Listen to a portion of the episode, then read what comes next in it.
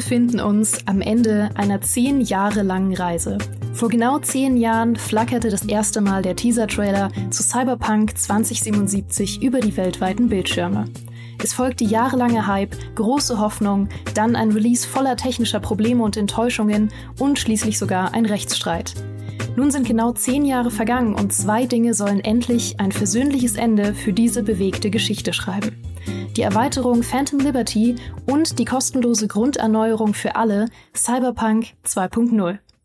Ich habe heute zwei Menschen bei mir, die sowohl Phantom Liberty als auch 2.0 in den letzten Tagen ausgiebig getestet haben, um gemeinsam unsere Fragen und auch gesammelte Fragen aus unserer Community zu beantworten. Zum einen die Frau, die den Phantom Liberty Test mit der rechten und den 2.0 Test gleichzeitig mit der linken Hand geschrieben hat. Unsere Gamester Haupttesterin. Herzlich willkommen, Nathalie. Hallo, heute ganz ohne Hände mache ich. Heil an zwei. überbewertet. Deine Hände äh, sind diesen Tests zum Opfer gefallen. Ähm, ich würde sagen, das war es wert, denn es sind fantastische Tests geworden. Außerdem freue ich mich sehr, eine der coolsten GamePro-Redakteurinnen hier begrüßen zu dürfen, die ich normalerweise nur aus der Ferne anschmachte. Herzlich willkommen an die Mittesterin der GamePro, Linda. Schön, dass du hier bist. Hallo, mit Händen. Aber ich habe es auch nicht getestet bei der GamePro. Ich war nur Co-Testerin. Also meine Hände sind noch vorhanden. genau. Deswegen dachte ich, wir brauchen, wir brauchen auf jeden Fall eine Person mit Händen heute hier. Und äh, da habe ich dich einfach noch mit dazu eingeladen. Sehr schön. Ihr Lieben, bevor wir mit den äh, Community-Fragen einsteigen, habe ich noch ein paar Fragen an euch. Und zwar würde ich gern mal mit der grundsätzlichen Frage einsteigen, was denn überhaupt eure Erwartungen, Hoffnungen oder auch Befürchtungen für Phantom Liberty und 2.0 waren, als ihr das erste Mal gehört habt, dass es kommt. Natalie, wie sah das bei dir aus? Also auf das Add-on habe ich mich sehr gefreut, als das angekündigt wurde. Ich muss aber sagen, ich hatte auf der einen Seite sehr hohe Erwartungen, weil ich natürlich erwartet habe, dass es mich so packen wird wie das Hauptspiel eben auch und dass es das Niveau von der Story, von den Charakteren, von den Dialogen halten kann. Aber auf der anderen Seite habe ich nicht so viel davon erwartet und es hat mich wirklich überrascht, wie viel es dann doch noch mal besser sogar gemacht hat als das Hauptspiel selbst.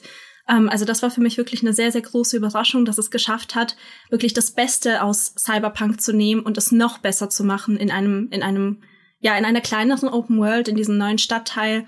Ähm, da war ich sehr überrascht. Update 2.0 war ja so ein Ding, dass wir ähm, erst vor paar Monaten so wirklich mitbekommen haben, dass da was kommen soll. Damit hat ja keiner mehr gerechnet.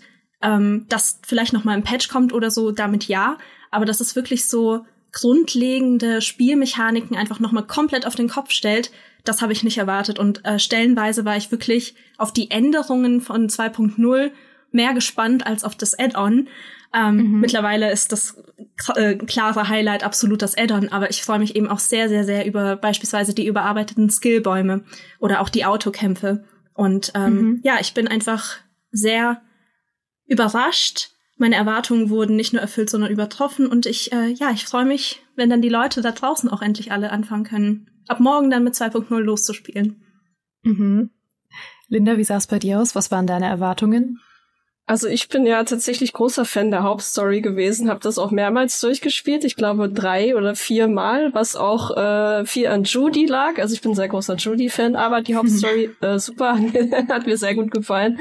Und ähm, ich habe das 2020 halt sehr ausgiebig gespielt und dann gar nicht mehr. Also ich hatte eine ganz lange Pause, zwei Jahre gar nicht mehr reingeschaut war dementsprechend neutral eingestellt, sage ich mal, was den DLC betrifft. Also klar war ich gespannt, aber der große Hype war dann bei mir erstmal vorbei und hatte jetzt einfach nicht erwartet, dass mich das jetzt nochmal so abholt wie die Hauptstory, weil ich bin ehrlich gesagt DLCs eh immer so ein bisschen skeptisch eingestellt, weil ich dann mhm. einfach denke, okay, du wirst halt irgendwie in eine Story, in irgendeine Nebenstory geworfen, aber was soll die besser machen als die Hauptstory und tatsächlich wurde ich eines Besseren belehrt. Also es ist eine sehr, ja, sehr spannende, stringente Geschichte in einem kleinen Rahmen, die mir am Ende sogar besser gefallen hat als das Hauptspiel, einfach weil es halt nicht so gestreckt ist. Und das, ähm, ja, war halt richtig krass. Also wurde ich, wurde ich sehr, sehr überrascht. Mhm.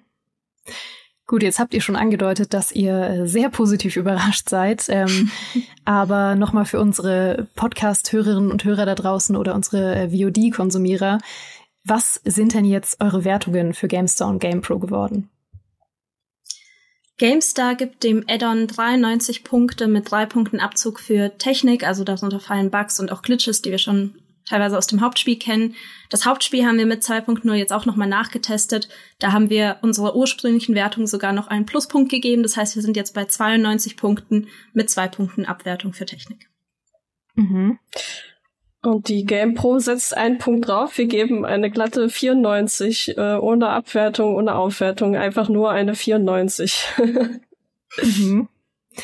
Also das ist mal eine Ansage auf jeden Fall. Es ist so ein wildes Spielejahr, oder? Also ich hätte niemals gedacht Anfang des Jahres, dass wir so viele hochkarätige Spiele slash Add-ons äh, oder noch neue Versionen von Sachen bekommen, die wirklich so dermaßen reinhauen.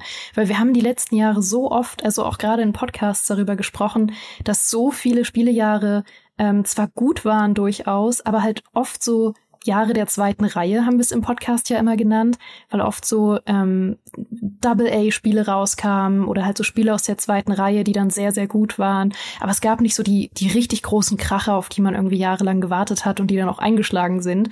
Und dieses Jahr, meine Güte, man kommt gar nicht hinterher irgendwie. Ich beschwere mich nicht. Ja, vor allem.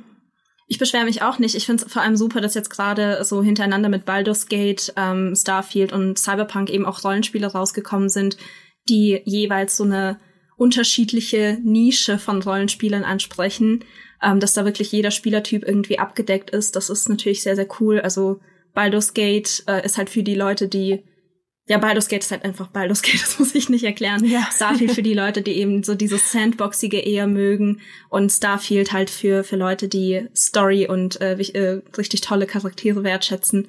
Ähm, das, ist natürlich auch schon ein Luxus, in dem wir gerade sind was ich auch schon wieder fast vergessen hatte, Hogwarts Legacy kam auch dieses Jahr raus im Februar. Also Stimmt, also das war so viel Jahr. und das Krass.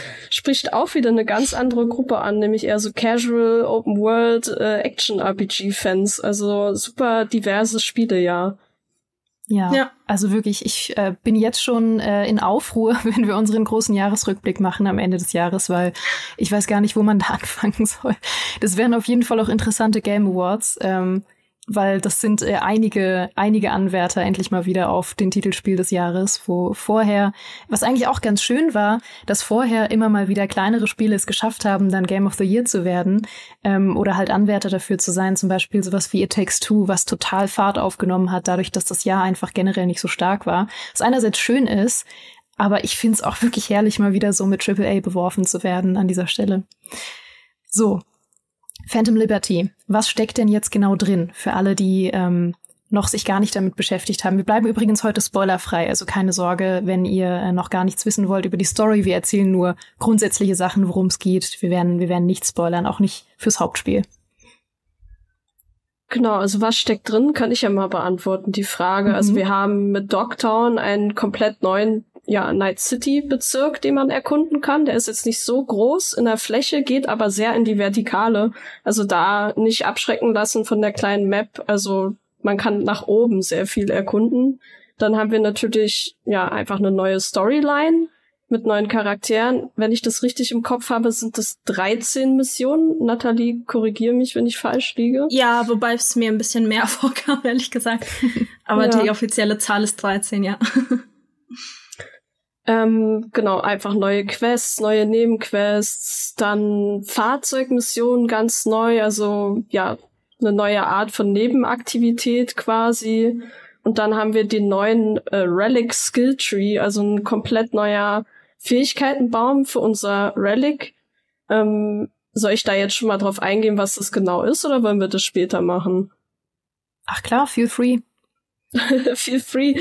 Genau, der Relic Skill Tree. Ähm, damit schalten wir quasi, ich sag mal so, Spezial-Skills oder Angriffe für unsere Cyberware frei. Also dann können wir quasi mit den Mantis-Klingen einen krassen Sprungangriff ausführen oder mit den Gorilla-Armen einmal kräftig zuboxen und dann ähm, ja einfach Gegner äh, durch die Gegend schleudern. Es gibt eine Tarnfähigkeit, also für jeden Spielstil quasi etwas, was man da freischalten kann. Und ich finde es einfach eine nette Ergänzung, was das Kampfsystem einfach noch mal ein bisschen erweitert und vielseitiger macht.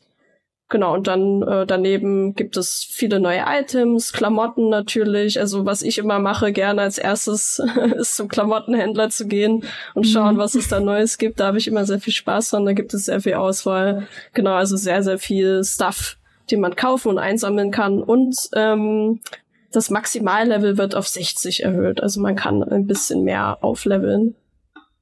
Mhm. So, und zusätzlich kommt ja jetzt noch äh, das Update 2.0 raus. Also da nochmal die Erklärung für alle. Das ist theoretisch unabhängig vom Add-on. Das gibt's für alle kostenlos. Ähm, es ist aber auch in das Add-on natürlich integriert. Also man kann sich das Add-on wahrscheinlich fast schon so ein bisschen als auch Showcase von dem Update 2.0 vorstellen, weil da natürlich viele Mechaniken auch wieder mit drin stecken. Ähm, aber Nathalie, vielleicht kannst du ja da mal als äh, Testerin von 2.0 auch erklären, was genau da jetzt wirklich drin steckt. Genau, das große Highlight von 2.0 ist natürlich das überarbeitete Skillsystem. Wir haben jetzt komplett neue äh, Talentbäume. Das funktioniert jetzt so, dass jeder Talentbaum vier Tiers hat, also vier unterschiedliche Stufen und die Attributwerte helfen uns dabei, diese Stufen freizuschalten.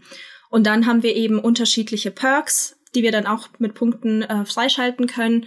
Und die sind jetzt sehr viel klarer strukturiert, als es ähm, zu Release der Fall war, wo das alles so ein komisches Cluster war mit irgendwie mehreren Tabs, die man drücken muss. Das war alles sehr unübersichtlich. Ist jetzt alles schön gestreamlined. Und das Coole an diesen neuen Perks ist, dass sie einfach nicht nur irgendwelche passiven Buffs geben, nicht nur irgendwelche Werte erhöhen, ähm, sondern wirklich maßgeblich auch deine, deine Spielweise beeinflussen. Also beispielsweise, ich habe eine Netrunnerin gespielt. Beispielsweise kann man jetzt Quick Hacks ähm, stapeln. Das heißt, ich kann einen Gegner anvisieren und beispielsweise sagen, okay, dreimal kriegst du jetzt überhitzen und dann fällst du tot um, noch bevor du irgendwie Alarm schlagen kannst. Ähm, es gibt auch die Möglichkeit, dass wenn ich von gegnerischen Netrunnern ähm, gefunden werde, dass ich da durch die Wand hindurch zurückhacken kann und dann auch allen um ihn herum Schaden machen kann. Ähm, es gibt für Klingenwaffen beispielsweise jetzt die Möglichkeit, dass man Schüsse abblockt und auf die Gegner umleitet, was super cool ist, weil du jetzt auch als Nahkämpfer einfach noch mehr die Chance hast zu überleben, ähm, bis du eben bei den bei den Gegnern ankommst. Du hast sowas wie kleine Sprints und Air Dashes, wo du einfach sehr viele Stunts zurücklegen kannst. Und egal, was du eben jetzt freischaltest in diesem Talentbaum, du kannst dir wirklich einen sehr uniken, einzigartigen Bild zusammenbauen und das macht den Kritikpunkt, den wir am Hauptspiel hatten, ähm, sehr, sehr viel angenehmer, dass du eben, egal welchen Spielstil du wählst, es macht alles sehr viel Spaß. Stealth macht Spaß, äh, Nahkämpfer macht Spaß, Pistolen machen Spaß, Scharfschützen macht Spaß, also egal, was man spielen möchte, man hat super viele Möglichkeiten zu experimentieren. Und das ist so, ich sag mal, das Herzstück von 2.0. Ähm, hinzu kommt auch, dass das Cyberware-System umgebaut wurde. Früher war es ja so, dass die Kleidung ähm, Panzerung gegeben hat. Also je nachdem, was du dir da eben zusammengestellt hast, hast, hattest du einen bestimmten Rüstwert und deshalb sah wie auch immer furchtbar aus wie so ein Altkleiderkreisel, bis dann irgendwann das Transmog-System eingeführt wurde. Ich glaube mit 1.5 oder 1.6 irgendwie so. Ähm, das ist jetzt komplett bei der Cyberware. Also die Cyberware hat jetzt zwei Werte, einmal eben diesen Panzerungswert und einmal eine, einen Kapazitätenwert. Das heißt, wir haben nur begrenzt Platz für Cyberware. Und diese, dieser Platz, der wird auch gesteigert, wenn wir aufleveln. Und es gibt auch bestimmte Perks, die wir freischalten können, damit wir mehr Cyberware tragen können. Und da müssen wir jetzt also immer ein bisschen abwägen, okay, ähm, will ich jetzt Cyberware, die sehr viel Platz belegt, dafür aber sehr hohe Panzerung hat, oder verzichte ich lieber auf Panzerung und gehe dann eben auf mehr Cyberware, die ich mir einbauen kann. Also da kann man jetzt auch sehr, sehr viele unterschiedliche äh, Builds ausprobieren und das ist sehr, sehr cool. Ähm, neu sind auch Autokämpfe. Wir können endlich hinterm Steuer schießen und auf Motorrädern können wir sogar Nahkampfwaffen zücken, was äh, sehr cool ist. Also ich finde, wenn man dann in Third Person spielt, also es gibt kein Third Person nur bei den Fahrzeugen, wenn man fährt, äh, in Third Person sieht das aus so ein bisschen wie Yakuza, wenn du dann mit deinem Katana auf dem Motorrad oh. durch die Gegend fährst. das hat mich, da musste ich direkt an dich denken. oh. ähm, genau, das ist auch, äh, wie gesagt, neu und äh, unabhängig vom Add-on. Es gibt jetzt ein Polizeifahndungssystem, das so ein bisschen funktioniert wie GTA, also dass du fünf unterschiedliche Eskalationsstufen hast. Ähm, und dann gibt's eben noch kleinere Änderungen, dass äh, das Interface ein bisschen angepasst wurde, du hast neue Radiosender und, und, und. Aber das sind so die, die wichtigsten das Crafting wurde noch ein bisschen angepasst. Das habe ich noch vergessen. Weil früher war es ja so, dass du auch erstmal in einen Skilltree investieren musstest, um überhaupt legendäre Waffen craften zu können.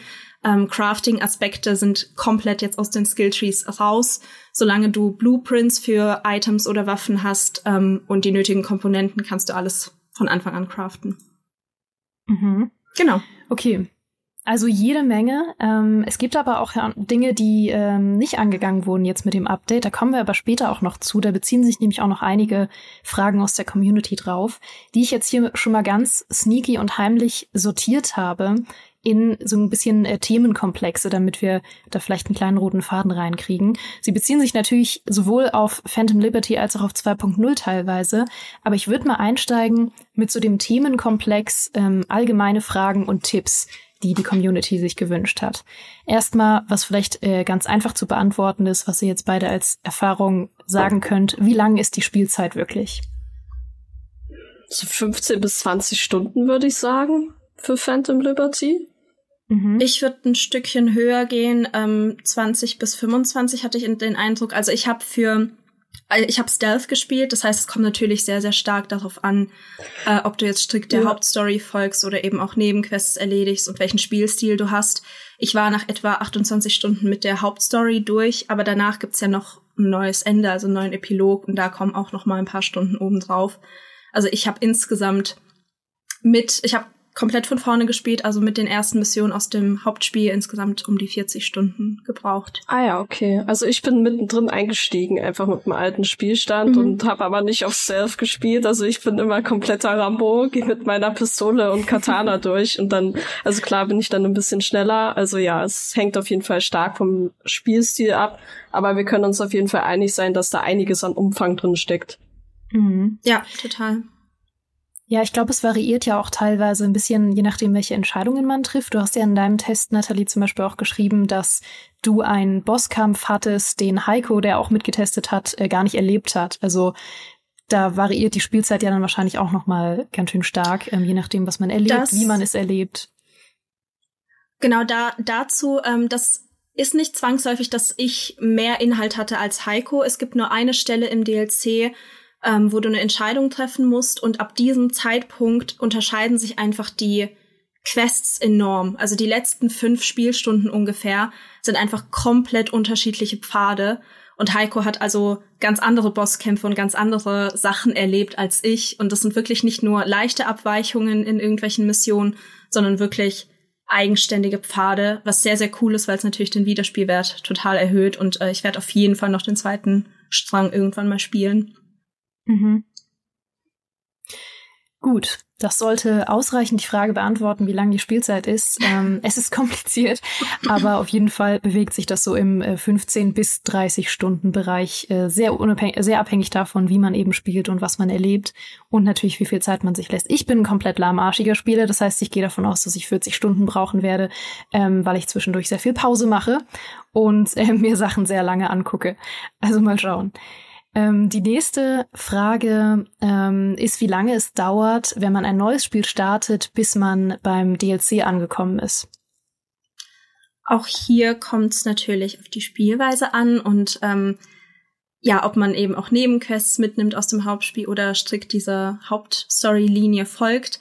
Äh, ich bin, ich war wie gesagt stealthy unterwegs, aber habe alle Nebenquests liegen gelassen und ich habe circa zehn Stunden gebraucht. Also wenn ihr euch überlegt, ob ihr morgen schon loslegen wollt mit Update 2.0, wenn ihr komplett von vorne startet, würde ich euch das ans Herz legen, dass ihr einfach schon mal losspielen könnt. Ähm, weil Voraussetzung für das Add-on ist die Hauptquest Transmission. Das ist die ähm, Voodoo Boys Questreihe. Sobald ihr das abgeschlossen habt, bekommt ihr nämlich einen Anruf und dieser Anruf triggert dann eben die Quest, die dann das Add-on einleitet. Und an dieser Stelle vielleicht auch noch ein Tipp. Ähm, das hat Linda vorhin auch schon kurz angesprochen. Ich finde, das ist eine derart in sich geschlossene, schöne Geschichte und so intensiv inszeniert, dass ich euch wirklich ans Herz legen würde, wenn ihr einmal anfangt, das Add-on zu spielen, zieht es komplett durch, bevor ihr wieder ins Hauptspiel zurückkehrt. Ihr habt danach die Möglichkeit, noch zurückzukehren und alles fertig zu machen, aber erlebt das wirklich als geschlossene Einheit, weil ich finde, da funktioniert äh, Phantom Liberty einfach am besten. Mhm. Ja, genau das ist auch die Art von Tipps, ähm, nach denen wir viel gefragt wurden und äh, gerade auch noch gefragt werden. Äh, unter anderem hat auch jemand aus der Community gefragt, ähm, wie ihr es empfehlen würdet, wenn ihr kompletter Neueinsteiger wärt jetzt von Cyberpunk 2077, was eine, äh, sag ich mal, luxuriöse Art ist wahrscheinlich es zu spielen, jetzt mit 2.0 und Phantom Liberty direkt zum Start.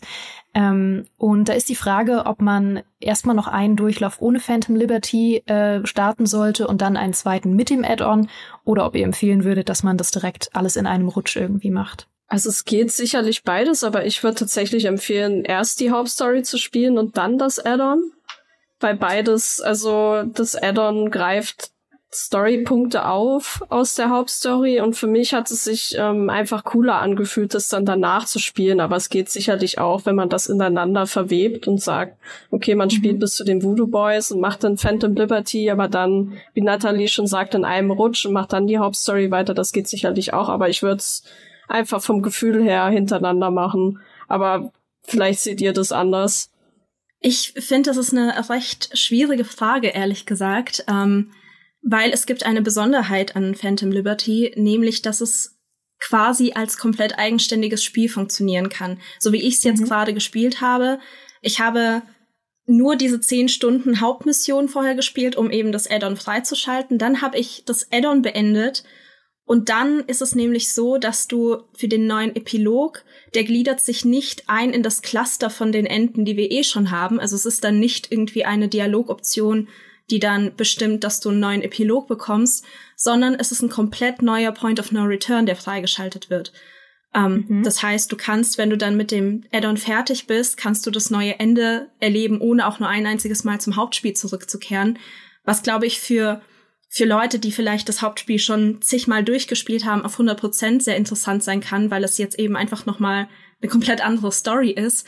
Ähm, für Leute, die jetzt erst anfangen, auf der einen Seite kann es spannend sein, jetzt erstmal quasi das Original zu erleben mit den alten Enden. Aber es kann auch spannend sein, dann am Ende dazustehen und eben zwei Optionen zu haben und zu überlegen, okay, was mache ich denn jetzt? Was ist denn jetzt? Es gibt ja zum Beispiel Leute, da gehöre ich eigentlich auch dazu. Cyberpunk bricht da so ein bisschen aus der Regel aus. Ich spiele meistens Spiele nur einmal, vor allem wenn sie viele Entscheidungsmöglichkeiten haben, weil ich mich selbst verkörper und dann noch so ein bisschen probiere zu gucken, okay, was hätte ich gemacht und dann das, was ich erlebt habe, ist einfach meine Geschichte und Punkt. Ähm, das heißt, wenn ihr auch ein Spielertyp seid, der sowas äh, eher mag, dann nehmt alles in einem Rutsch mit. Wenn ihr eh vorhabt, das äh, irgendwie doppelt und dreifach zu spielen, dann könnt ihr auch erstmal die Hauptstory mit den Enden und dann Phantom Liberty machen. Ähm, also da gibt's super, super viele Möglichkeiten. Kommt voll drauf an, worauf ihr einfach Lust habt. Mhm. Okay, sehr spannend auf jeden Fall mit den Enden. Das ist auch eine Frage, die viel gestellt wurde, wie dieses neue Ende ähm, sich jetzt verknüpft mit Phantom Liberty oder auch nicht. Ich, ich, glaube, da haben wir jetzt auch ein bisschen besseres Bild schon von bekommen. Nach einer Empfehlung wird auch noch gefragt ähm, in der Community, nämlich ob es äh, jetzt unabhängig davon, was mechanisch notwendig ist, noch Missionen oder Dinge gibt, die man vor dem DLC vielleicht gemacht haben sollte. Also als Beispiel wird da genannt, ob man irgendeine gewisse Romanze zum Beispiel schon abgeschlossen haben sollte ähm, weil das dann irgendwie ähm, noch Bezug nimmt im DLC. Gibt es da sowas oder habt ihr da sowas erlebt in eurem Test? Es gibt ein paar Stellen, wo Bezug genommen wird zum Hauptspiel, also zu dem, was man bereits erledigt hat. Also es gibt zum Beispiel eine kleine Nebenquest, wo du, ähm, die du einfach lösen kannst ohne Kampf, weil du der Frau da erzählst, dass du halt einen Bosskampf im Hauptspiel schon geschafft hast. Ähm, mhm. Das ist natürlich immer sehr schön zu sehen. Ähm, vor dem, also im D DLC selbst ist mir nicht aufgefallen, dass man da irgendwas erledigt haben sollte, was jetzt großartig irgendwie die Story nochmal beeinflussen würde. Ähm, vor dem Epilog wäre es aber vielleicht ratsam, auch noch die ganzen ähm, ja, Begleiterquests oder eben die Romanzen zu spielen, weil ich glaube, da eröffnen sich einfach im Epilog selbst noch mal ein paar Abzweigungen, die ganz interessant sein könnten äh, das habe ich zum Beispiel jetzt nicht gemacht, weil ich äh, relativ schnell ähm, durchkommen musste.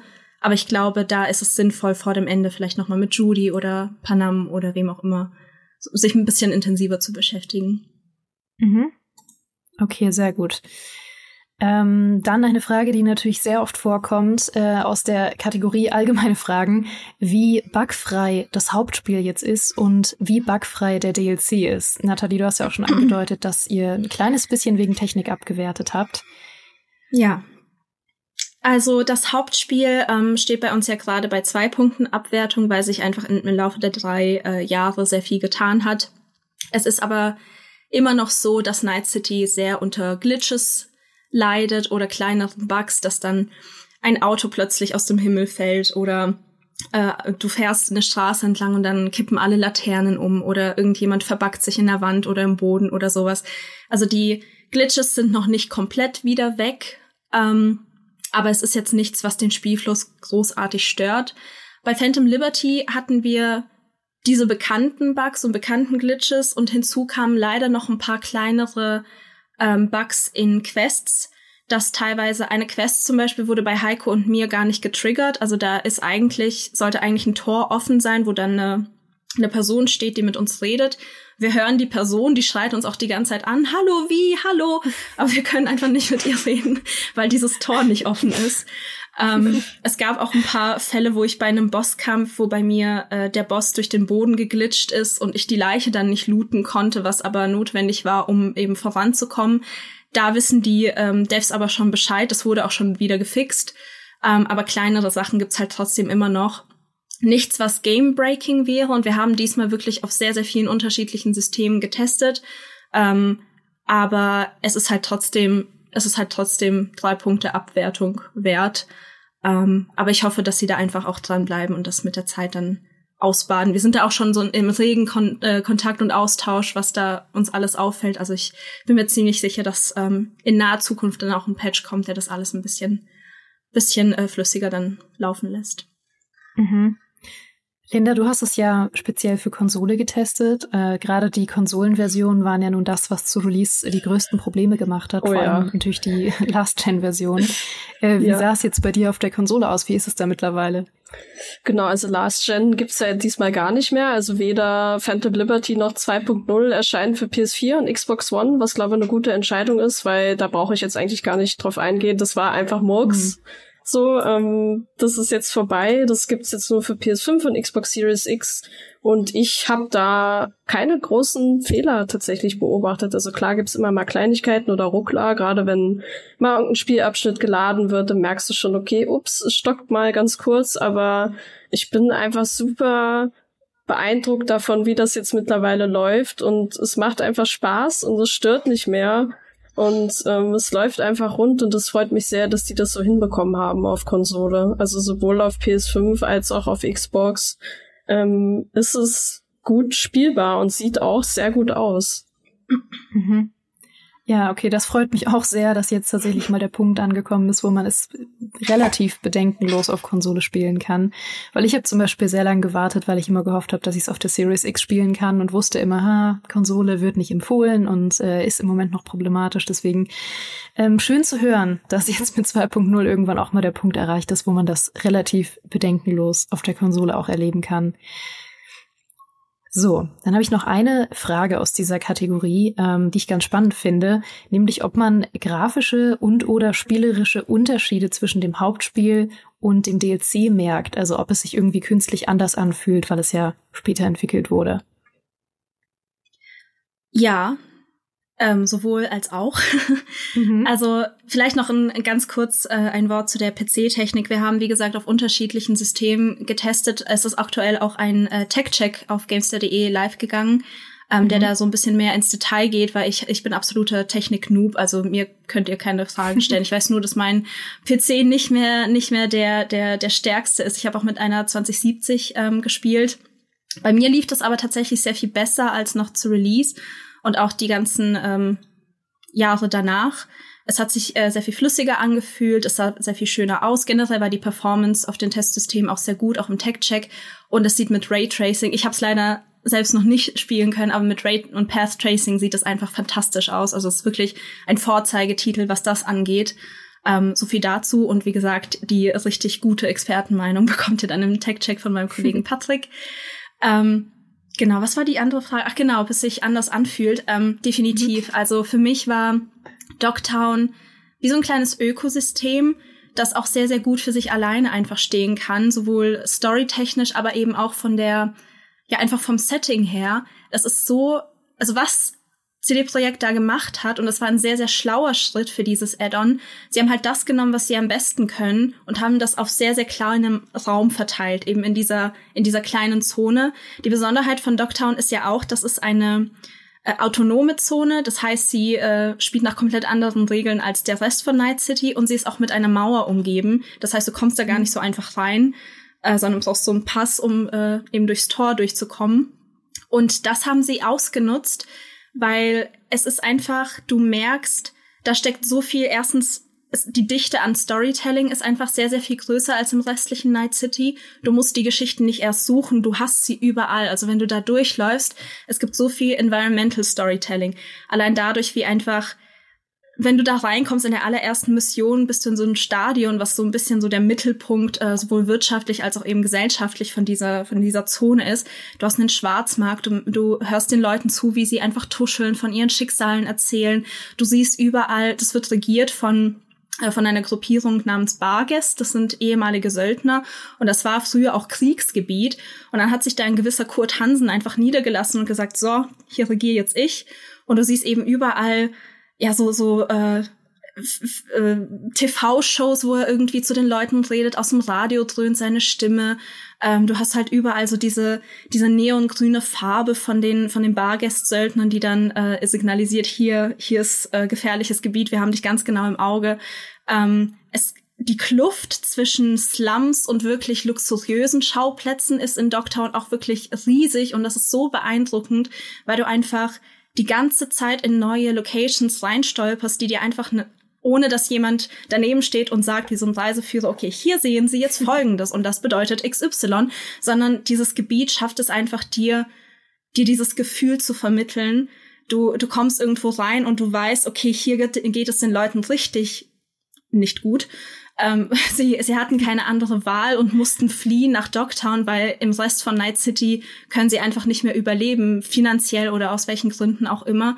Und dann siehst du halt andere Leute, die im Luxus leben und die Situation von diesen Menschen auch ausnutzen und dich dann auch als Spieler vor sehr moralisch schwierige Entscheidungen treffen. Und das ist auch das, was mich so begeistert hat. Du bewegst dich halt die ganze Zeit in dieser Zone und du denkst, dass du eine Vorstellung davon hast, wie die Sachen hier ablaufen. Du denkst, du, du weißt, was du von Leuten hältst. Und dann bekommst du immer irgendwie andere Seiten von ihnen mit. Und am Ende weißt du gar nicht okay, habe ich jetzt die richtige Entscheidung getroffen? Entschuldigung.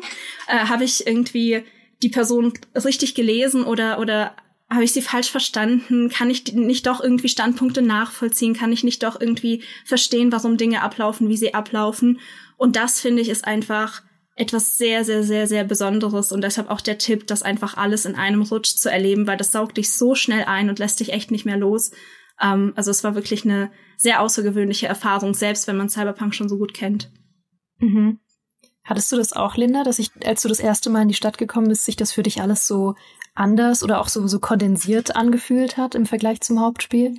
Es hat sich tatsächlich wie so eine eigene kleine Welt angefühlt. Also ich fand es nochmal von der Atmosphäre nochmal sehr krass anders als das richtige Night City. Also es hat mich echt überrascht. Ich war vorher ein bisschen skeptisch, weil ich dachte, naja, kriegst halt einen neuen Bezirk, was soll da jetzt schon sein? Also einfach mehr Night City. Aber tatsächlich, wie Natalie schon sagt, es ist eine eigene kleine ja so ein eigener kleiner Mikrokosmos, ähm, wo es sehr viel zu entdecken gibt und wo es auch sehr viel Spaß macht, sich umzuschauen. Also da kommst du plötzlich in Sandsturm rein, dann bist du plötzlich in einer sehr dichten Gegend, wo ähm, ja Leute auf den Straßen hängen, wo so ein riesiger Baum ähm, ja äh, in der Mitte steht, wo dann glaube ich den Toten gedacht wird. Also ist sehr sehr viel Zeug drin, sehr sehr viel Environmental Storytelling. Also es macht auch einfach Spaß da durchzugehen, einfach mal und das bisschen aufzusaugen die Atmosphäre. Mhm. Ähm, das passt auch gut zu einer Frage, die ich hier noch gerade sehe, nämlich ähm, ob es sich jetzt generell lebendiger anfühlt. Also bei Phantom Liberty könnt ihr das ja auf jeden Fall schon bestätigen, dass sich das ähm, ein bisschen lebendiger anfühlt. Ähm, hat sich denn davon auch was in 2.0 übertragen, dass da jetzt noch ein bisschen mehr vielleicht ähm, KI-Action auf der Straße ist, was ja am Anfang nicht so gut funktioniert hat? Also ich finde, die neuen, äh, das neue Polizeisystem trägt viel dazu bei, dass es lebendiger ist. Ich muss aber zugeben, dass ich das jetzt gar nicht so krass nutze. Also mir geht's eigentlich nur darum, dass es geht. Es ist möglich, äh, Streit anzuzetteln mit der Polizei, einfach weil du dadurch ähm, ja einfach eine weitere Interaktionsmöglichkeit hast, beziehungsweise einfach eine Option, um nochmal anders mit der Spielwelt zu interagieren, dass du halt wirklich wie in GTA Stress machen kannst, wenn du Bock hast und das ja, trägt viel zur, zur Lebendigkeit bei, finde ich. Oder einfach die neuen Fahrzeugkämpfe, dass du einfach eine Option hast, mehr Action zu machen.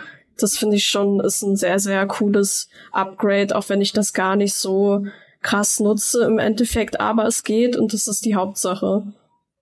Mhm. Ja, ich finde auch, dass es so ein bisschen ähm, ja so ein stiller Reminder ist, so hey, du kannst dir nicht alles erlauben hier in Night City und es ist wenn dann mal was passiert, dann wird eben darauf auch reagiert. Es ist trotzdem kein GTA, das muss man halt auch dazu sagen. Also es ist, es ist und bleibt einfach ein storygetriebenes Rollenspiel. Und du kannst zwar ähm, diese fünf Stufen eskalieren lassen und es kommen auch immer härtere äh, Polizeiwegen und dann am Ende auf Stufe fünf kommt sogar Max-Tech, also mit die ganz harten Jungs. Ähm, aber es ist halt nach wie vor nicht so, dass du komplettes Chaos verunstalten kannst und es ist dann irgendwie eine super Sandbox-Erfahrung. Ich persönlich weiß ehrlich gesagt auch gar nicht, wie man Cyberpunk spielen muss, um auf Stufe 5 zu eskalieren. Das klappt eigentlich nur, wenn du dir das wirklich vornimmst und jeden Passanten umfährst. Aber das wiederum passt halt für mich einfach nicht zu zu dem Kern von Cyberpunk. Für mich, wie Linda schon sagt, man weiß, dass es da ist und es trägt deshalb auch zur Immersion bei, aber so wirklich genutzt habe ich das nicht wirklich, außer als ich es halt getestet habe. Ähm, was aber auch noch verbessert wurde, ist das KI-Verhalten. Ähm, man merkt zum Beispiel jetzt, wenn man fährt, dass die, äh, dass die KI-Fahrer anders auf dich reagieren. Also sie weichen danach aus, wenn du beispielsweise super schnell hinter denen angebrettert kommst. Dann sind die so, wow, wow, wow, okay. Und es passieren sehr viel mehr Unfälle, mit denen ich gar nichts zu tun habe. ähm, also die KI-Fahrer, die sind da so ein bisschen auch lebendiger und da fährt man halt einer einem anderen hinten rein und versetzt alle in Panik und äh, dann, dann ja, bricht einfach Chaos, mit dem ich wirklich, wie gesagt, gar nichts zu tun habe. Das merkt man schon. Ähm, aber da hat ja auch, da haben ja schon die vergangenen Patches und Updates einfach sehr, sehr viel an diesem Crowd Behavior auch verändert und an der Lebendigkeit. Trotzdem ist das Niveau in Phantom Liberty einfach noch ein Stück, ein sehr, sehr großes Stückchen höher, was das angeht. Ähm, ich finde, was da eben auch sehr interessant ist, dass die Gespräche, denen du im Vorbeigehen einfach lauschst, sehr, sehr viel über diesen Ort und die Story verraten. Und das hatte ich so in Night City selbst gar nicht wahrgenommen. Also das ist für mich mhm. trotzdem nochmal ein großer Unterschied. Mhm. Ähm, wenn wir schon ein bisschen beim äh, KI-Thema sind, hier wird auch in der Community gefragt, ähm, ob sich die Gegner, äh, Gegner-KI nochmal verbessert oder verändert hat in irgendeiner Form. Also sowohl wahrscheinlich, ob sie jetzt in Phantom Liberty anders ist, als auch ob 2.0 vielleicht da nochmal was am Hauptspiel geschraubt hat. Die Bastarde heilen sich jetzt. Das ist, das ist sehr, sehr cool, dass sie das machen. Also sie, ähm, sie, äh, sie verschanzen sich dann, wenn sie merken, oh oh, da, da habe ich keine Chance, dann verschanzen die sich und dann siehst du so ein kleines Plus-Symbol, dass sie sich einfach wieder hochheilen. Und das ist sehr, sehr ärgerlich, wenn man äh, wenn man stealthy spielt und dann reicht gerade so der letzte, der letzte Quick-Hack aber trotzdem nicht aus, um den Gegner zu töten. Und dann musst du halt irgendwie die Situation überdenken und gucken, wie du, äh, wie du vielleicht anders an, an, an den Kampf rangehst. Aber das ist sehr, sehr cool. Also da hat sich ja auch in den letzten Jahren schon generell viel getan, dass sie angefangen haben, sich besser zu positionieren in Kämpfen, dich auch mal zu aus der Flanke zu überraschen, äh, einzukesseln in irgendeiner Art. Also da hat man auf jeden Fall schon, äh, schon deutliche Verbesserungen gemerkt und jetzt, wie gesagt, wurde auch noch ein bisschen Feinschliff betrieben. Äh, das bezieht sich dann auch auf die Kämpfe überall, also nicht nur in Phantom Liberty. Mhm. Ja, das ist so das, was mir aufgefallen ist. Mhm. Äh, ich habe ja auch in deinem Test gelesen, Nathalie, dass du gesagt hast, ähm, dass der Nahkampf manchmal in Phantom Liberty ein bisschen frustrierend werden kann, ähm, dass er sich einerseits verbessert hat durch die neuen Mechaniken, ein bisschen abwechslungsreicher ist, aber dass es manchmal eben auch irgendwie Bosskämpfe gab, wo du gemerkt hast, okay, da, da lohnt sich der Nahkampf einfach gar nicht. Vielleicht kannst du da ja noch ein bisschen von deinen mhm. Erfahrungen berichten. Ja, Bosskämpfe, ähm, auf der einen Seite muss ich sagen, dass sie hier ähm, im Phantom Liberty bei den Bosskämpfen einfach sehr, sehr viel mehr Kreativität bewiesen haben, wie die Bosskämpfe einfach aufgebaut sind. Es sind äh, sehr viel unterschiedlichere Mechaniken, als wir es aus dem Hauptspiel kennen, wo es ja meistens einfach nur war, hier ist ein starker äh, Gegner und du musst jetzt einfach so lange drauf schießen, bis halt die Anzeige bei Null ist. Das ist in Phantom Liberty anders. Also da hast du einfach andere Mechaniken. Manchmal brauchst du die Hilfe von einem Partner, der die zuerst irgendwie hackt und erst dann kannst du Schaden verursachen. Oder es gibt ganz abgefahrene äh, Bosskämpfe, die ich nicht spoilern möchte, die halt ganz, ganz anders nochmal funktionieren. Aber einen Kritikpunkt haben sie leider mitgenommen und das ist halt, dass du immer einen Weg zumindest oder einen sehr, sehr offensichtlichen und den einfachsten Weg aufgezeigt bekommst, äh, wie dieser Bosskampf ähm, zu erledigen ist. Und das ist halt meistens aus dem Fernkampf und meistens halt eben draufballern. Äh, das ist halt einfach dieses, ja, diesen Kritikpunkt hatten wir schon bei den Haut, Haut drauf Bossen aus dem Hauptspiel und das ist leider immer noch so, dass du keine Möglichkeit hast, Bosse stealthy zu erledigen beispielsweise.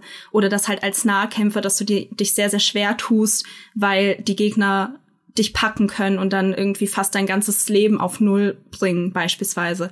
Oder dass du ähm, ja einfach nicht nah genug an Gegner rankommst, um, um im Nahkampf Schaden auszuteilen. Also das finde ich recht schade, dass diese Möglichkeit einfach nicht gegeben ist. Aber auf der anderen Seite machen die Bosskämpfe so viel Spaß, dass ich mich persönlich das dann am Ende doch gar nicht so sehr gestört hat. Aber es kann natürlich ärgerlich werden, wenn man in ein Bild investiert und dann halt auf Pistolen oder Schrotflinten oder so gar keine Punkte austeilt, dass es dann halt vielleicht ein bisschen frustrierend werden kann, kann ich mir schon vorstellen. Vor allem eben auf höheren Schwierigkeitsgraden. Aber ja, wie gesagt, ich kann mhm. da ein Auge zudrücken, einfach weil die so viel Spaß gemacht haben. Mhm. Ich will jetzt nicht spoilern, aber einer hat mich auch an Horizon Zero Dawn oder Forbidden West erinnert, was ich sehr, sehr cool fand. Das ist ein bisschen schade, dass ich darüber jetzt nicht reden darf, weil ich da so begeistert von war, wie ähnlich das dann doch war. Aber ähm, auf jeden Fall sehr coole Sachen, die sie sich da haben einfallen lassen. Mhm. Ja. Du, du meintest ja auch, Linda Stealth äh, Gameplay war jetzt nicht so deins. Äh, nee. Hast du die Balance dann nochmal anders wahrgenommen? Also wie hast du die, die Schwierigkeitsgrade von den Kämpfen wahrgenommen? Ähm, genau, also Stealth ist generell nicht so meins. Also ich bin eigentlich in jedem Spiel eher so der Haut drauf, weil ich auch sehr ungeduldig bin. Also ich versuche dann immer Stealth und das geht dann so fünf Minuten gut und dann eskaliert immer alles. Aber das ist vollkommen fein, weil ich finde, das Ballern ähm, in Cyberpunk macht halt mega viel Spaß, ähm, weil auch das Waffenfeedback super cool ist. Ich weiß gar nicht mehr, wie das im Hauptspiel war, das ist schon so lange her. Aber ich meine, dass sie auch am Handling ein bisschen was geschraubt haben, dass du, wenn du jetzt verschiedene Aufsätze drauf machst, dass sich das dann nochmal anders anfühlt und generell sich die Waffen verschieden anfühlen. Also ich hatte zum Beispiel eine Pistole, dann ein Sturmgewehr und ein Scharfschützengewehr und alles fühlt sich halt verschieden an und es macht halt einfach Spaß, ähm, ja, einfach die Gegner umzumähen. Und dann hatte ich noch das Katana, also ich fand es super abwechslungsreich und habe mich eigentlich auf jeden Kampf äh, gefreut. Also da brauche ich gar kein Stealth. Das Coole ist ja auch, dass jetzt auch die Hitboxen äh, bei den Gegnern ver verbessert wurden. Äh, du hast jetzt zum Beispiel, wenn du Gegnern ins Bein schießt, dann siehst du halt auch, dass er da Schaden nimmt und irgendwie vielleicht so einknickt oder so. Ähm, mhm. Das Coole ist, in diesem Relic Skill Tree gibt's auch einen, äh, einen Perk, der heißt, ich glaube, Schadensanalyse oder irgendwie so.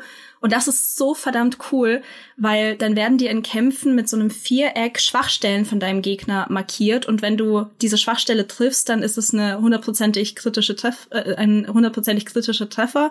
Manchmal reicht es sogar aus, um den Gegner komplett äh, umzuhauen.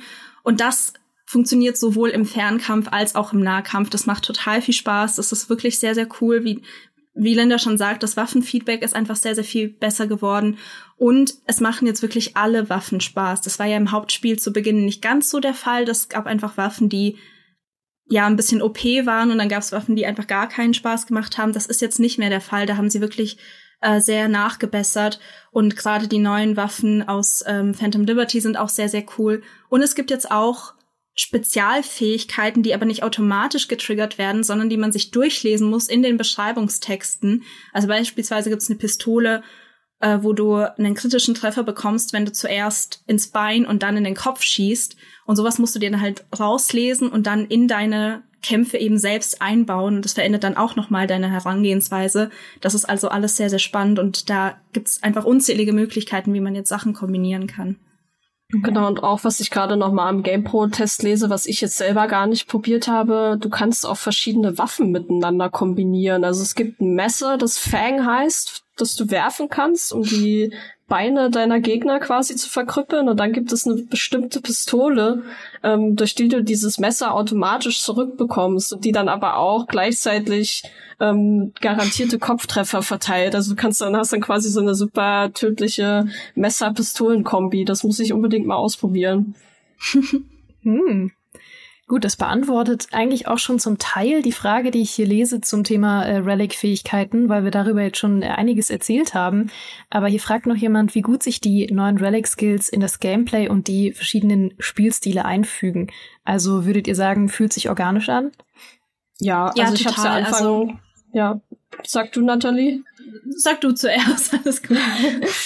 genau, also ich habe es ja am Anfang schon angedeutet, dass es quasi für jeden Spielstil jetzt einfach ja eine Fähigkeit gibt. Also ich als ja Rambo habe dann natürlich sofort diese Mantis-Klingenfähigkeit freigeschaltet und wenn man das eh nutzt, ähm, dann kann man eben dadurch so einen Sprungangriff ausführen oder wenn man eben die Gorilla-Arme hat, hast du dann dadurch einen kräftigeren Schlag und das ergibt zumindest alles Sinn ähm, für mich als Nahkämpferin. Ich habe jetzt diese Stealth-Sachen habe ich jetzt nicht ausprobiert. Vielleicht kannst du ja da mehr zu sagen, Nathalie. Äh, ja, Stealth habe ich ausprobiert. Also es gibt, äh, es gibt, wie Lena schon sagt, das ist halt mehr so eine Ergänzung zu den bereits bestehenden Skillbäumen und soll jetzt nicht irgendwie nochmal einen komplett neuen Bild ermöglichen, sondern es sind halt einfach sehr, sehr coole obendrauf Perks. Äh, es gibt, äh, ich ich weiß gar nicht mehr, also diese Schadensanalyse das gehört absolut zu meinen Favorites, die empfehle ich auch wirklich jedem. Das ist gerade auch für Nahkämpfer richtig toll. Ähm, und du kannst deine optische Tarnung auch verbessern. Ähm, ich habe gerade gar nicht mehr auswendig im Kopf, was genau das macht, weil es einfach so viel ist auf einmal. Aber ich finde halt auch, dass das einfach sehr eine sehr schöne Ergänzung ist. Die gibt's aber nur im Add-on. Also wenn ihr Update 2.0 ohne das Add-on spielt, habt ihr diesen Skilltree nicht weil wie man diese Punkte bekommt, das ist halt auch in der Story erklärt. Die levelt ihr nämlich nicht, sondern es gibt so, also manche bekommt ihr einfach, während ihr die Hauptquest vom Addon spielt und manche müsst ihr in der Welt suchen und an solchen Automaten dann aufsammeln. Das ist ein bisschen nervig. Ähm, wenn ihr der Hauptquest folgt, stehen da aber sehr viele auf dem Weg. Also es ist jetzt nicht irgendwie so eine typische Sammelaufgabe, dass ihr die ganze Open World ablaufen müsst, aber trotzdem finde ich das ein bisschen ja, uninspiriert, dass sie das so gemacht haben. Aber ja, so funktioniert's halt. Also es gibt und spezielle ja. Relic Points, die ihr dafür ausgeben müsst. Und übrigens kleiner Tipp, falls ihr euch unsicher seid oder euch das Ganze vorab mal anschauen wollt. Es gibt auf der offiziellen Webseite von CD Projekt gibt es den offiziellen Bildplanner, wo man sich den neuen Skilltree anschauen kann, aber auch den Relic Skilltree. Also das ist genauso ja. im Browser quasi aufgebaut, wie man das dann auch im Spiel sieht, wo man dann vorab, ja, wenn man möchte, sich schon ein Bild bauen kann oder einfach mal schauen kann, was es da so gibt und dann vielleicht entscheiden kann, okay, ähm, lohnt sich Relic, dann hole ich mir eben Phantom Liberty. Also da kann man auf jeden Fall vorab schon mal schauen. Einfach mal nach Bildplanner googeln und dann sollte mhm. man das finden. Mhm. Das Coole ist ja auch, dass man Perks jetzt jederzeit zurücksetzen kann, einfach mit einem Klick. Das ist sehr, sehr cool. Die hat, also das Zurücksetzen von Vorteilspunkten hat ja früher immer gekostet. Ähm, Attributspunkte kann man allerdings, glaube ich, nur einmal zurücksetzen. Das ist mhm. ein bisschen schade, aber innerhalb von einem Skilltree könnt ihr euch dann einfach austoben. Das ist sehr, sehr ah, cool. Ja. Ähm, dazu passt auch hervorragend, also ihr stellt wirklich in der Community hervorragend passende Fragen, muss ich an der Stelle mal loben. Ähm, da passt nämlich auch die Frage zu, ob es noch weitere Add-on-Inhalte gibt, jetzt abseits von Relic, die auch außerhalb von Dogtown irgendwie spürbar sind, also die sich auch noch in das Hauptspiel ausweiten. Also es ist schwierig zu beantworten. ähm, also es gibt ja diese neuen Fahrzeugmissionen beispielsweise. Das ist so eine endlose Open-World-Aktivität. Davon gibt's jetzt auch welche dann im, im restlichen Night City. Also die sind nicht nur auf Dogtown besch äh, beschränkt. Ähm, mit dem Add-on kommen ja zum Beispiel auch bewaffnete Fahrzeuge, die dann irgendwie so Maschinengewehre oder Raketenwerfer haben. Dimmy hat das Hauptspiel nochmal gespielt und eine Quest entdeckt, die wohl eben ein, äh, ein solches bewaffnetes Fahrzeug freischaltet. Also das hat recht neu gewirkt.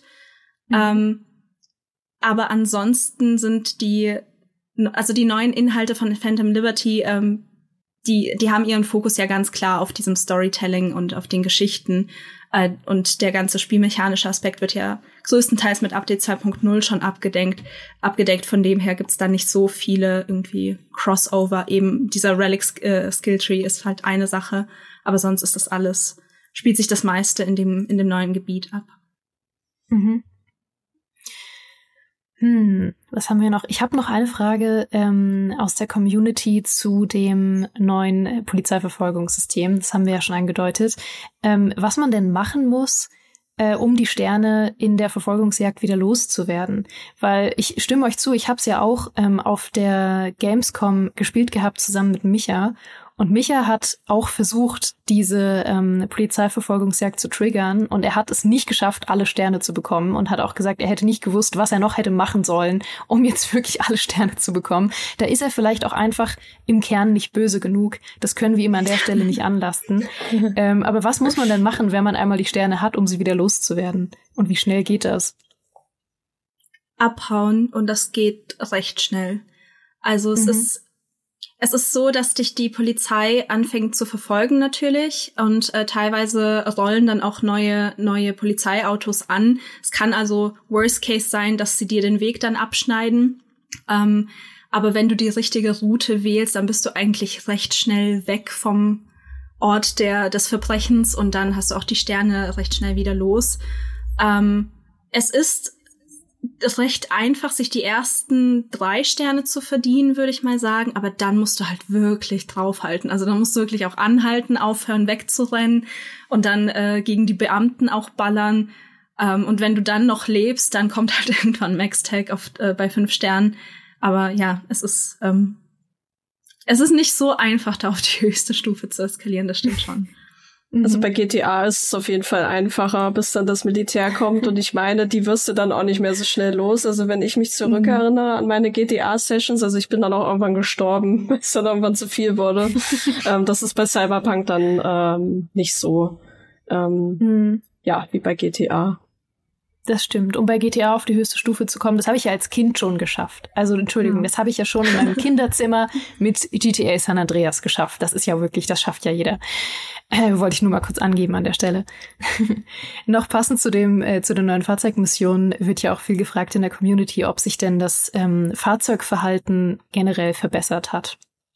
Ja, aber das hat's ja auch schon mit äh, älteren Patches. Ähm, was jetzt noch dazugekommen ist, dass in der Ego-Ansicht, also wenn man Autos fährt in der Ego-Ansicht, dass die Sichtweite ein bisschen vergrößert wurde. Wobei es Autos gibt, wo ich mich wirklich zu klein fühle. Es ist, als würde das Steuer halt hier irgendwo sitzen und dann ich würde gar nichts sehen und dann muss ich irgendwie gucken. Das sind die ganzen Bargästfahrzeuge, weil die so gepanzert sind und irgendwie so eine kleine Windschutzscheibe haben. Aber prinzipiell ist es ein bisschen vergrößertes Sichtfeld und auch äh, die Minimap äh, ist noch ein Stückchen weiter rausgezoomt, dass man auch wirklich keine keine Ausfahrten mhm. mehr verpasst. Aber prinzipiell fühlt sich das deutlich flüssiger an als noch zu Release und es macht unfassbar viel Spaß. Also ich benutze, ich habe äh, vorhin für einen Screenshot zum ersten Mal nach irgendwie 50 Spielstunden das, äh, zum ersten Mal die Schnellreise benutzt, weil das Rumfahren einfach so viel Spaß macht. Und dann kam eben noch das Tutorial so, übrigens, du kannst schnell reisen. Also es ist, es ist sehr, sehr cool. Mir, mir macht es sehr viel Spaß. Auch auf Motorrädern fühlt sich das einfach sehr viel flüssiger an als noch vor drei Jahren. Ja, ich muss mhm. an dieser Stelle zugeben, dass ich immer noch dieses Jackie-Motorrad fahre und kein anderes Fahrzeug, weil ich das einfach am coolsten finde und Jackie mag und das einfach als Andenken an Jackie äh, benutze. Und Ach, ich Jackie. finde auch äh, Motorräder ähm, deshalb cool, weil du ja wie einfach aus der Third-Person-Perspektive siehst und das eine der wenigen Möglichkeiten ist, einfach mal auf seinen eigenen Charakter zu gucken. Und deswegen bin ich da sehr strikt anti-Auto bei Cyberpunk und alles nur mit dem Motorrad.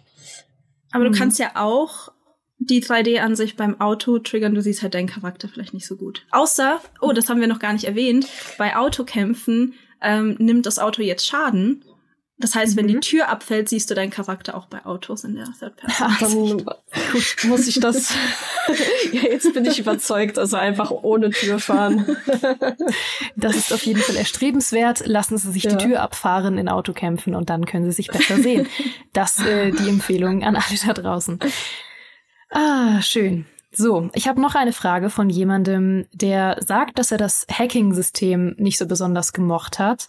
Ähm, und ob man etwas verpasst, wenn man das Hacking-System nicht nutzt beziehungs äh, beziehungsweise nicht hacken kann in Phantom Liberty. Also ob man da zum Beispiel wichtige Story-Abschnitte oder Interaktionen mit Songbird verpassen kann. Ja, also ich als Haut also drauf nutze das nicht. Also bei mir gibt's halt echt nur die äh, Kugel in den Kopf. Deswegen äh, kann ich dazu ähm, gar nicht so viel sagen, außer dass ich jetzt nicht das Gefühl habe, irgendwas verpasst zu haben. Mhm. Wahrscheinlich, Nathalie, bist du eher die Hackerin unter uns und kannst da mehr zu sagen. Also verpassen würde ich es nicht nennen. Also es gibt Stellen, wo dir das Spiel einfach alternative Wege bietet, je nachdem auch welche Attribute du hast. Wenn du beispielsweise sehr viel in physische Kraft investiert hast, kannst du eine, eine Tür oder so eine Abkürzung freimachen, äh, die ich nicht aufmachen konnte, weil ich ein Schwächling bin. Und äh, das war sehr traumatisch. Ich will nicht spoilern, aber es war sehr traumatisch, dass ich keine Abkürzung bekommen habe. Ähm, also in der Hauptstory wirst du nichts verpassen. Du wirst halt alternative Wege freischalten können oder vielleicht alternative Belohnungen oder so. Aber dadurch, dass das ja so eine grundlegende Entscheidung ist, ob du jetzt äh, mit einem Cyberdeck unterwegs bist oder mit einem Sandevistan, ähm, wird dir das, das äh, Add-on jetzt nicht die Wege versperren plötzlich.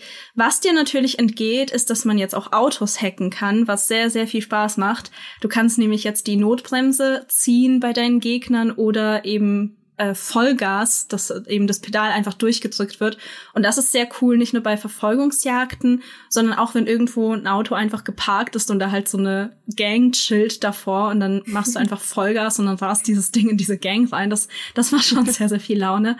Ähm, aber ja, verpassen würde ich es nicht nennen. Mhm. Wunderbar.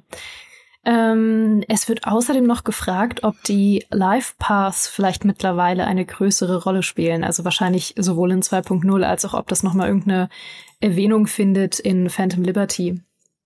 Na, außer Magst dass du, du da halt wieder deine Dia Dialogoption hast, ist mir da jetzt nichts aufgefallen. Also ich spiele als Nomad und dann hast du eben wie im Hauptspiel dann verschiedene ja Dialogoptionen je nach Life Path.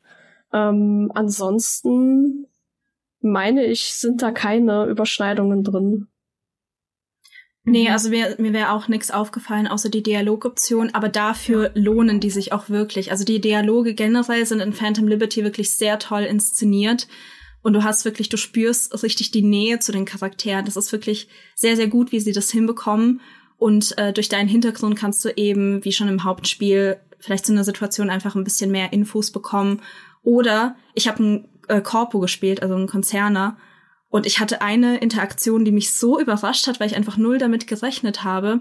Ich wurde, ohne jetzt groß zu, zu spoilern, wurde ich mit meinem Partner aus einem hochexklusiven Club gekickt und äh, von so einem Bargestsöldner dann hinausgeleitet und er hat dann die ganze Zeit geschrien, ja, packt jetzt deinen Kumpel hier und verschwinde, da ist die Tür. Und dann konnte ich ihm als Corpo antworten, was glaubst du eigentlich, wer du bist und wie redest du mit mir? Und dann hat wurde der total verunsichert. Dann war das, oh, oh, oh sorry, ja, keine Ahnung, also tut mir leid, dass ich so geredet habe. Und also da ist die Tür, wenn ihr da bitte hingehen könntet. Und das sind halt einfach sehr, sehr coole und denkwürdige Momente, die halt durch diese Hintergründe da entstehen können. Aber es ist jetzt nicht so, dass sich die Story grundlegend ändert. Und an der Story vom Hauptspiel hat sich ja sowieso nichts getan. Ähm, also das, das jetzt nicht. Genau, ich habe hier noch ein paar schöne Fragen aus der Community zu eurer Einschätzung. Ähm, da habe ich natürlich schon einiges rausgehört, jetzt aus euren Antworten und euren äh, Ausführungen. Aber nochmal so abschließend die Frage, ob man das Hauptspiel jetzt nochmal spielen sollte, wenn man es schon komplett durch hat. Also ob sich das wirklich lohnt, ob sich dafür genug geändert hat. Ja, also ich würde sagen schon. Also ich habe jetzt nur den DLC gespielt, aber ich habe jetzt einfach durch diese vielen Änderungen so viel Bock nochmal auf das Hauptspiel bekommen, dass ich jetzt ähm, ja jetzt ein bisschen in der Bedrohung bin, weil ich eigentlich auch noch Baldur's Gate auf der PS5 spielen wollte und oh Gott, äh, eigentlich gar keine Zeit habe. Aber ich finde es so gelungen und wie gesagt, also ich habe jetzt lange nicht mehr Cyberpunk gespielt, zwei Jahre nicht. Und für mich fühlt sich das jetzt ja noch mal krasser an. Also ich habe einige Updates habe ich dann gar nicht mehr mitgenommen und ähm, alleine durch den neuen Skilltree, ähm, der jetzt entschlackter ist, ähm, durch die neuen Waffen, durch die verbesserte KI, die Fahrzeugkämpfe, es fühlt sich alles lebendiger an, macht spielerisch einfach viel, viel mehr Spaß. Und wie gesagt, als Konsolenspielerin ist es dann nochmal besonders, weil es jetzt endlich flüssig läuft. Also wer es auf der PS5 zockt oder auf der Xbox, der sollte dem Hauptspiel auf jeden Fall nochmal eine Chance geben. Ja, ich glaube auch, das kommt ein bisschen drauf an, was man sich erhofft jetzt äh, nach dem Update vom Hauptspiel, wenn ihr erwartet, dass es da jetzt neue Quests und so gibt, das, das kommt halt einfach nicht. Das, dafür müsst ihr dann schon das Addon auch mitspielen. Aber wenn ihr noch mal Lust habt, das mit neuen Builds auszuprobieren oder vielleicht einfach ein neues Ende freizuschalten, das ihr halt noch nicht hattet oder so, dann lohnt sich auf jeden Fall. Ähm, es fühlt sich sehr, sehr anders an. Und wenn ihr bisher gewartet habt, loszulegen, dann ist jetzt einfach der beste Zeitpunkt, um einzusteigen. Mhm. Ähm, noch eine Einschätzungsfrage, die auch viel aus der Community kam, ähm, ob es denn jetzt trotzdem noch Versprechen gibt äh, oder große Thematiken, die vor dem ersten Cyberpunk-Release gemacht wurden und die bis heute nicht drin sind im Spiel. Also gibt es da noch Potenzial, dass man, wenn man bis jetzt gewartet hat, trotzdem in gewissen Hinsichten enttäuscht werden kann, weil es jetzt auch final nicht mehr reingekommen ist. Ja, also auch hier kommt voll auf deine Erwartungen an. Also wer jetzt ein Sci-Fi GTA erwartet und eine Sandbox und ein Rollenspiel mit ultra viel Entscheidungsfreiheit abseits der der Story jetzt. Ähm, das ist Cyberpunk nicht. Das wird Cyberpunk auch nicht mehr sein. Ähm, die Open World ist auch keine klassische Open World, sondern sie funktioniert halt in erster Linie als Kulisse für diese inszenierte Story. Das merkt man auch bei Phantom Liberty, dass dieser Storystrang sehr durchorchestriert ist ähm, ich finde, man merkt auch so einen leichten Bruch zu diesen neuen endlos Open-World-Aktivitäten dadurch, äh, weil es eben eine sehr inszenierte Geschichte ist und dadurch eben auch die Open World inszeniert ist und das Spiel dich ganz klar da durchführt. Ähm, die Kämpfe sind zwar jetzt deutlich verbessert worden, aber es gibt trotzdem Spiele, die auch das besser hinbekommen. Es gibt äh, Spiele, wo Stealth mehr Spaß macht. Es gibt Spiele, die äh, auch im Nahkampf irgendwie noch einen Ticken akkurater sind und noch ein bisschen mehr Spaß machen. Ähm, aber wenn ihr halt wirklich eine richtig geile Story erleben wollt, mit einer fantastischen Welt, super Charakteren, spannende Dialoge, nervenaufreibende Enden, dann ist das halt, was du in Cyberpunk bekommst. Und es ist halt nach wie vor so, dass es Leute gibt, die eben enttäuscht sind, dass es eben keine Sandbox ist, aber das wird's halt auch, wie gesagt, nicht mehr sein. Was mhm. ich persönlich aber auch gar nicht schlimm finde. Also ich mag das tatsächlich, nee. ähm, mochte auch schon die Hauptstory einfach, dass es halt so durchinszeniert war und das hat sich halt einfach angefühlt wie so ein großer Cyberpunk-Film und ich habe das gar nicht ähm, letztendlich vermisst, wie in GTA jetzt super krasse Freiheiten zu haben, weil ich glaube, das kann auch viel kaputt machen, das kann Stories auseinanderreißen und ich finde, Cyberpunk bekommt es sehr gut hin, ja einfach eine spannende Geschichte mit vielen Höhepunkten und Überraschungen in eine Open World zu packen. Und ich finde, da passt einfach dann diese Gratwanderung sehr gut bei Cyberpunk. Mhm. Ja, absolut. Das heißt, würdet ihr sagen, für euch und, und eure persönlichen Erwartungen und das, was ihr euch gewünscht habt von Cyberpunk, ist es jetzt in jeder Hinsicht ähm, das, was ihr euch erhofft habt?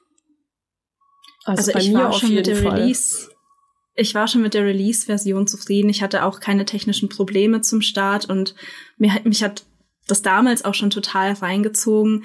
Ähm, das ist auch der Grund, weshalb wir nach wie vor natürlich zu unserer ersten Wertung stehen, die damals eben von, von Tester Demi kam. Aber ähm, klar, diese neuen Verbesserungen, gerade die Quality of Life Verbesserungen, die sind natürlich super und überraschen mich auch jedes, jedes Mal aufs Neue. Und das Add-on hat jetzt halt einfach nochmal, das ist die Kirsche einfach auf der Sahnetorte hm. gewesen für mich. Bei dir, Linda? Genau, also ich habe es ja eben schon gesagt, also bei mir auch auf jeden Fall. Also ich bin großer Fan und finde es halt rundum gelungen und kann das eigentlich uneingeschränkt empfehlen, wenn man denn jetzt kein GTA erwartet, aber wenn man Story-Fan ist, wenn man ja nach einer coolen, düsteren Cyberpunk-Atmosphäre sucht, dann wird man da auf jeden Fall glücklich. Also gerade mit Doctor und das finde ich ist ein so gelungener neuer Distrikt, der mir ja von der Atmosphäre noch mal wesentlich besser gefällt als die große Hauptstadt aus dem äh, aus dem Hauptspiel. Ähm, ja, ist einfach ähm, super gelungen. Mhm. Ich habe es ja schon angedeutet, wir hatten äh, einen Talk, den ich euch an der Stelle auch noch mal ans Herz legen kann, ähm, nämlich unsere letzte Folge von Gamestar Talk, die findet ihr auch auf YouTube oder als Podcast ähm, die da heißt, was ist bei Cyberpunk 2077 schiefgelaufen? Da haben wir auf der Gamescom mit dem äh, Leveldesigner von Cyberpunk, mit dem Miles, gesprochen. Und der hatte da schon äh, gesagt, dass Stand jetzt ähm, Cyberpunk damit beendet ist und dass sie ja auch schon gesagt haben, dass sie an äh, weiteren Projekten Richtung Witcher ähm, arbeiten im Moment und dass da jetzt auch das komplette Team dann wirklich hinwandert und äh, an Cyberpunk natürlich abseits von Patches und Fixes nichts mehr passieren wird. Das heißt, wir können das jetzt so als Finale von Cyberpunk 2077 betrachten, von dieser, wie ich anfangs angekündigt habe, zehn Jahre langen Reise seit dem ersten Teaser-Trailer. Würdet ihr sagen, es ist jetzt ein versöhnliches Finale für diese doch sehr bewegte ähm, Entwicklungsgeschichte, die es hatte. Ja, absolut. Also allein schon, wenn man halt die Community-Stimmung der letzten drei Jahre betrachtet, wie das da einfach gekippt ist, dass die Leute halt auch immer zufriedener wurden und äh, sehr viel Spaß eben auch mit dem Spiel hatten. Und ja, dass wir einen sauberen Konsolen-Release jetzt haben, das ist natürlich super, mhm. super viel wert. Ähm, und das ist ja das zu nehmen, was sie eh schon sehr, sehr gut gemacht haben und wirklich auch gemeistert haben, schon im Hauptspiel, und das noch besser zu machen, das ist halt auch eine Kunst für sich und das ist denen einfach absolut gelungen jetzt mit dem Abschluss. Und äh, ja, ich freue mich einfach sehr für sie. Ich freue mich für uns, weil wir halt auch coole Spiele bekommen dadurch. Und ich bin sehr gespannt, wie es mit Cyberpunk dann weitergehen wird. Also das ist ja das erste und letzte leider Update, äh, nicht Update, äh, Add-on hier äh, mhm. für Cyberpunk, aber es soll ja noch noch weiteres aus diesem Universum kommen und da bin ich wirklich sehr, sehr, sehr gespannt, weil ich bin jetzt total wieder im Hype ähm, und Baldur's Gate und Co. müssen sich jetzt doch noch mal hinten anstellen. Linda, was denkst du? Ja, und vor allen Dingen haben sie jetzt mit, ja, mit Cyberpunk, mit dem Abschluss quasi, mit dem finalen Update und dem, und dem Add-on haben sie jetzt eine gute Blaupause und wissen dann fürs Sequel, wie es geht. Und ich glaube, da kann man sich dann nur drauf freuen, weil, ja, ich vermute jetzt mal, dass sie den Fehler nicht nochmal wiederholen werden, sondern dass es einfach nur noch besser werden kann. Ja, das sagt ihr völlig richtig. Also es wird ja in irgendeiner Form äh, potenziell weitergehen mit Cyberpunk äh, in weiteren Teilen oder anderen Spielen oder wie auch immer das aussehen mag. Und ähm, da habe ich auch die Hoffnung, dass jetzt dieser positive Abschluss, den Cyberpunk nochmal bekommt, durch 2.0 und durch Phantom Liberty, da einfach die Grundstimmung in der Community besser sein wird und dass sie da einfach wirklich, ähm, wie ihr schon richtig sagt, aus den Erfahrungen lernen können. Weil in besagtem Interview mit Miles ähm, hatte ich ihn auch gefragt, ob das eigentlich ein großen, ähm, großer Faktor für sie war, dass sie ja gewisse Erfahrungswerte durch Witcher nie sammeln konnten, weil das so ein anderes Setting ist, was so andere Mechaniken mit sich sich bringt. Alleine Autofahren, alleine sowas wie Minimaps für Städte, ähm, alleine wie moderne Städte aufgebaut sind im Vergleich zu Mittelalterdörfern. Und da haben sie gesagt, ja, das hat eine riesengroße Rolle für sie gespielt, dass sie da vielleicht auch ein bisschen überrascht wurden von manchen Aspekten, ähm, in denen sie einfach noch, noch nicht so große Erfahrung hatten, weil viele haben sich ja gewundert, wie kann das sein, dass man nach so einem fantastischen Spiel wie Witcher 3 ähm, das einfach nicht nochmal hinkriegt. Am Ende ist es halt wirklich ein sehr anderes Spiel gewesen. Und man muss auch bedenken, dass Witcher ja auch viel lernen musste in Teil 1 und 2, bis es zu dem geworden ist, was es ist. Deswegen sehe ich das auch sehr positiv für die Zukunft, dass sie da jetzt wirklich noch mal jede Menge Learnings mitnehmen für auch solche Settings, insbesondere eben für das Universum von Cyberpunk 2077 und da vielleicht wirklich noch mal ähm, das retten konnten in ja wirklich einer einer sehr sehr bewegten und auch sehr ähm, komplizierten Geschichte. Also wie gesagt, wenn ihr euch dafür interessiert, ähm, da, da muss man eigentlich noch mal intensiver drüber sprechen und haben wir eben auch gemacht in besagter Folge, die ich jetzt schon wirklich zu oft empfohlen habe, aber sie ist wirklich toll. Das war zusammen mit Micha und Maurice und Miles. Ähm, Schaut euch gern an oder hört es euch an, wenn ihr wollt, weil da gehen wir eben noch mal intensiver auf dieses sehr, sehr komplizierte Thema ein ähm, und was da auch zu kritisieren ist, von welcher Seite oder eben nicht. Und äh, an der Stelle können wir aber zumindest ein positives Fazit ziehen. Und das freut mich sehr.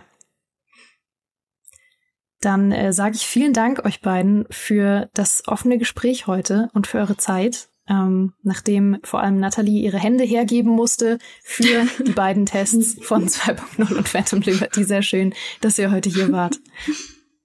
Ja, danke, dass wir ja, hier vielen Dank. Hat sehr viel ja. Spaß gemacht. Und äh, danke euch da draußen an die Community für eure zahlreichen Fragen, die ihr uns geschickt habt, äh, vorab oder während wir hier aufgenommen haben. Und danke fürs äh, Zuschauen oder fürs Zuhören als Podcast. Und eine weitere Sache kann ich euch auch noch empfehlen, wenn ihr euch mehr für das Cyberpunk-Thema interessiert. Nämlich habt ihr es ja vielleicht schon gesehen, dass die ARD eine Dokumentation gedreht hat mit dem Namen Inside the Game Cyberpunk 2077 Phantom Liberty. Und wenn ihr die schaut, könntet ihr auf ein bekanntes Gesicht treffen, nämlich auf das Gesicht von Michael Graf, der interviewt wurde im Rahmen dieser Dokumentation. Und ich habe gehört, die soll auch noch mal sehr spannende Einblicke bieten. Also äh, schaut da auch gern mal vorbei, wenn ihr Micha mal äh, richtig gut ausgeleuchtet sehen wollt.